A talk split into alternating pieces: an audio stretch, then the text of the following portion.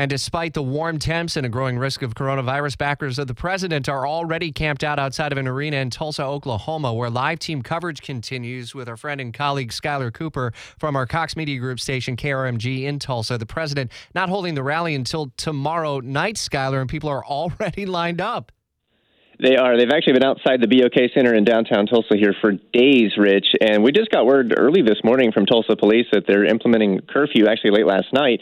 And they will be moving those people in line, but their place will be held. So how many people can get into the center? And we heard a stat. I think Oklahoma's governor was at the White House yesterday saying that interest was like more than 1 million people who put their name on the line to try to get in.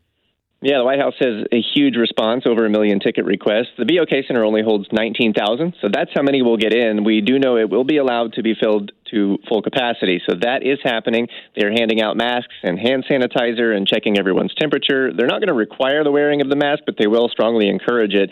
For everyone else, we're told that they can stay outside, and they're setting up a big screen so people can watch. All right, so the physical distancing, you really can't get in an arena that holds 19,000. And Skylar, we have our own question about that with a 15,000-seat arena and the RNC here in Jacksonville now in late August, and how might they handle it? You wonder whether the Trump campaign will use your rally tomorrow night as a blueprint for what we see in just a couple of months.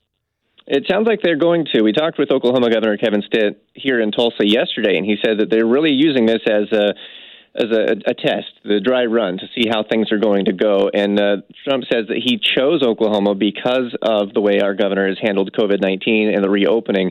So we are in phase three here, which means most things are open and pretty much back to normal. And the president's pretty confident that this is going to be a good event and a safe one. What are you hearing from the folks who are in line? Do they have any concern whatsoever about COVID or about anything related to a virus?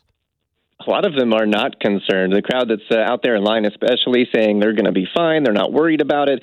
So the people who are there and who are planning to attend are not concerned, but the president, the governor, anyone involved around here especially, you may have heard from the health department director here in Tulsa. He's made national news saying, look, if you are sick, if you are vulnerable, please stay home. Well, stay digging into the story over the course of the day and into the weekend as well. Skylar Cooper with our great station KRMG, part of the Cox Media Group network of stations across the country.